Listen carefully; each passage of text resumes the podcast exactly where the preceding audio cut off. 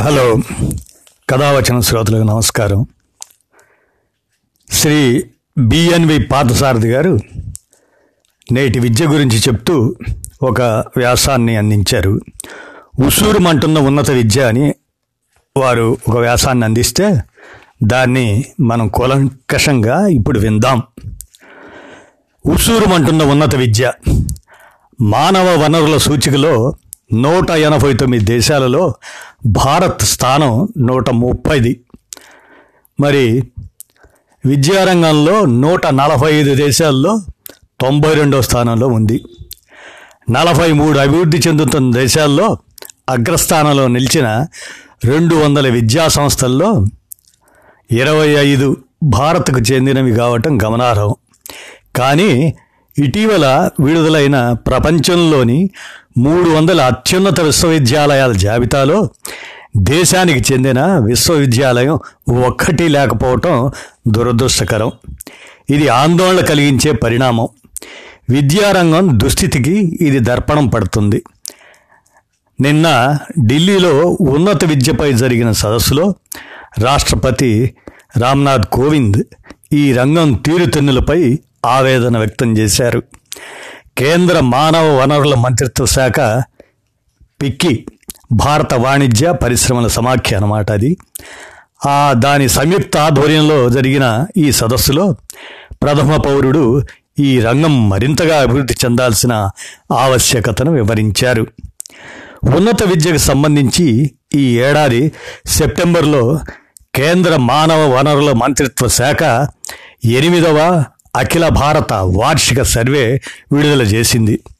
దీని ప్రకారం దేశంలో ఏటా తొంభై లక్షల తొంభై రెండు వేల మంది యువకులు ఉన్నత విద్యను అభ్యసిస్తుండగా వారిలో అరవై ఐదు లక్షల మంది పట్టభద్రులవుతున్నారు. దాదాపు రెండు లక్షల యువకులు ఏటా ఎంఫిల్ పిహెచ్డి పూర్తి చేయగలుగుతున్నారు.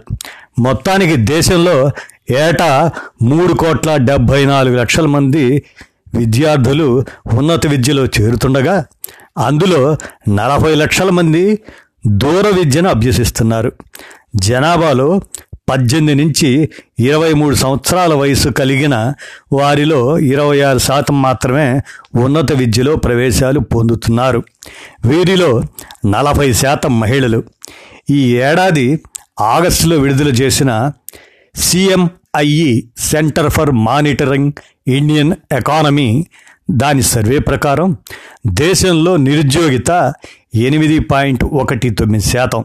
ఇది అంతర్జాతీయ కార్మిక సంస్థ ఐఎల్ఓ ఇంటర్నేషనల్ లేబర్ ఆర్గనైజేషన్ ప్రపంచ స్థాయి సగటు నిరుద్యోగ అంచనా నాలుగు పాయింట్ తొమ్మిది ఐదు శాతం కన్నా ఎక్కువగా ఉందని తేలింది. సిఎంఐఈ గణాంకాల ప్రకారం దేశంలో పది కోట్ల పట్టభద్రులు ఉండగా వారిలో ఆరు కోట్ల మూడు లక్షల మంది ఉద్యోగాలు చేసేందుకు సిద్ధంగా ఉన్నారు. నిరుద్యోగ శాతం పురుషుల్లో ఆరు పాయింట్ ఒక శాతం మహిళల్లో పదిహేడు పాయింట్ ఆరు శాతం ఉంది. స్థూలంగా దేశంలో ఏటా కోటి మంది నిరుద్యోగులు తయారవుతున్నారని అంచనా. రెండు వేల పంతొమ్మిది ఇండియా నైపుణ్యత నివేదిక మేరకు కేవలం నలభై ఏడు పాయింట్ మూడు ఎనిమిది శాతం పట్టభద్రులు మాత్రమే ఉద్యోగార్హత కలిగి ఉన్నారు. విద్యా హక్కు చట్టం ప్రకారం ఆరు నుంచి పద్నాలుగు సంవత్సరాల లోపు పిల్లలకు ఉచిత విద్య అందించటం ప్రభుత్వ బాధ్యత. రాజ్యాంగరీత్యా ఇది పిల్లల ప్రాథమిక హక్కు కిందకు వస్తుంది. రాజ్యాంగం ప్రకారం విద్య ఉమ్మడి జాబితాలో ఉంది. అందువల్ల దీనికి సంబంధించి కేంద్ర రాష్ట్ర ప్రభుత్వాలు రెండూ చట్టాలు చేయవచ్చు. రెండు వేల పదకొండులో ఏడు నుంచి పద్దెనిమిది సంవత్సరాల మధ్య వయసు గల పిల్లల్లో అక్షరాస్యత ఎనభై ఎనిమిది పాయింట్ మూడు శాతం ఉందని తేలింది. రెండు వేల పద్నాలుగు పదిహేను నాటి అంచనాల ఆధారంగా బడిలో చేరే వారి సంఖ్య ప్రాథమికోన్నత పాఠశాల స్థాయిలో ఆరు కోట్ల డెబ్భై ఆరు లక్షలు. ఉన్నత పాఠశాల స్థాయిలో మూడు కోట్ల తొంభై ఒక్క లక్షలు. జూనియర్ కళాశాల స్థాయిలో రెండు కోట్ల నలభై ఏడు లక్షలుగా గుర్తించారు. రెండు వేల పద్నాలుగు పదిహేను నాటి లెక్కల ప్రకారం ప్రాథమిక స్థాయిలో చదువు మానేసిన వారు నాలుగు పాయింట్ పదమూడు శాతం. ప్రాథమికోన్నత పాఠశాల స్థాయిలో ఈ సంఖ్య నాలుగు పాయింట్ సున్నా మూడు శాతం. ఉన్నత స్థాయి విద్యలో పదిహేడు పాయింట్ సున్నా ఆరు శాతంగా ఉండటం గమనార్హం. ఉన్నత విద్యలో చదువు మానేసే వారి సంఖ్యను తగ్గించే దిశగా ప్రభుత్వం చర్యలు చేపట్టవలసిన అవసరం ఎంతైనా ఉంది.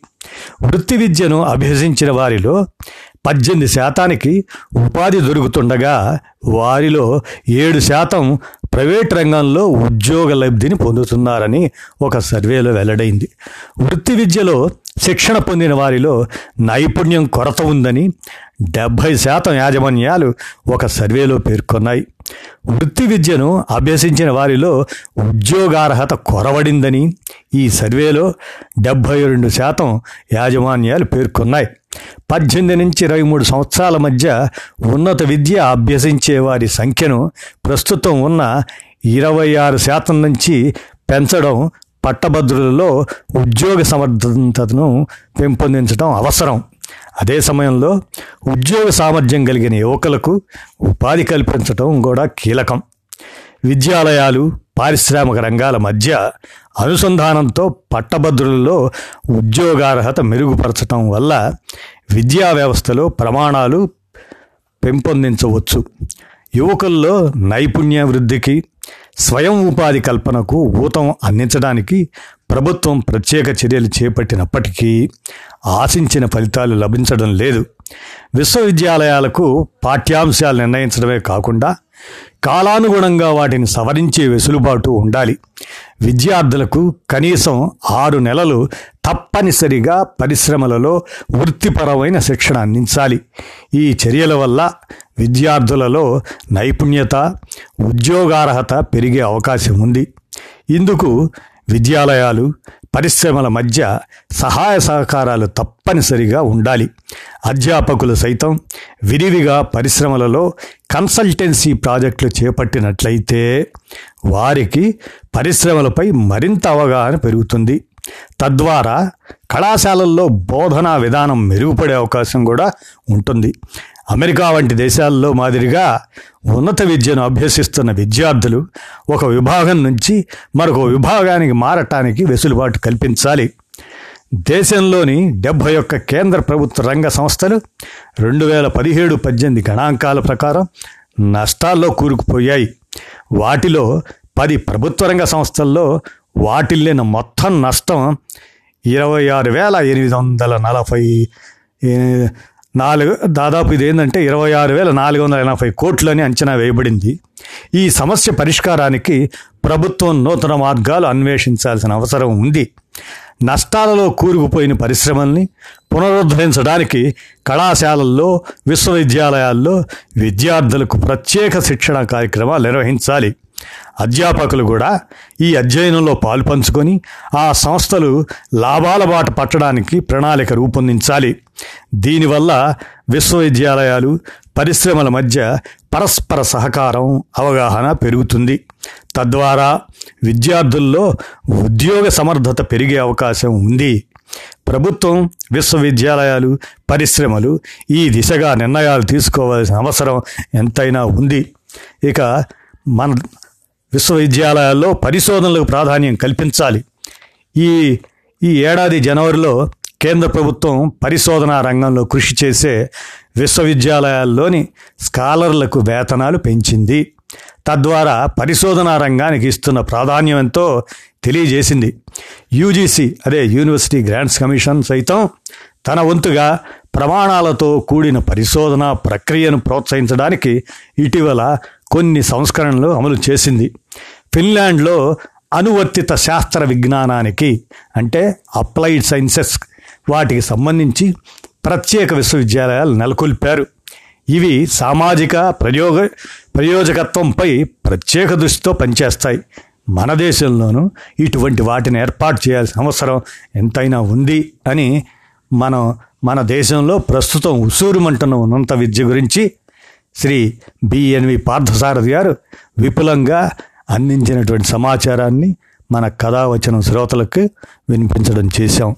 ఇవన్నీ కూడా ఏంటంటే మనకి ఒక అవగాహన దేశమేమవుతుంది దేశంలో ఉండే పరిస్థితులు ఏమిటి విద్య వాటి గురించినటువంటి అవగాహన కోసం కథావచన శ్రోతలని ఇది మరి ముఖ్యంగా విషయ పరిజ్ఞానంలో భాగంగా అందించడం చేశాం. ధన్యవాదాలు.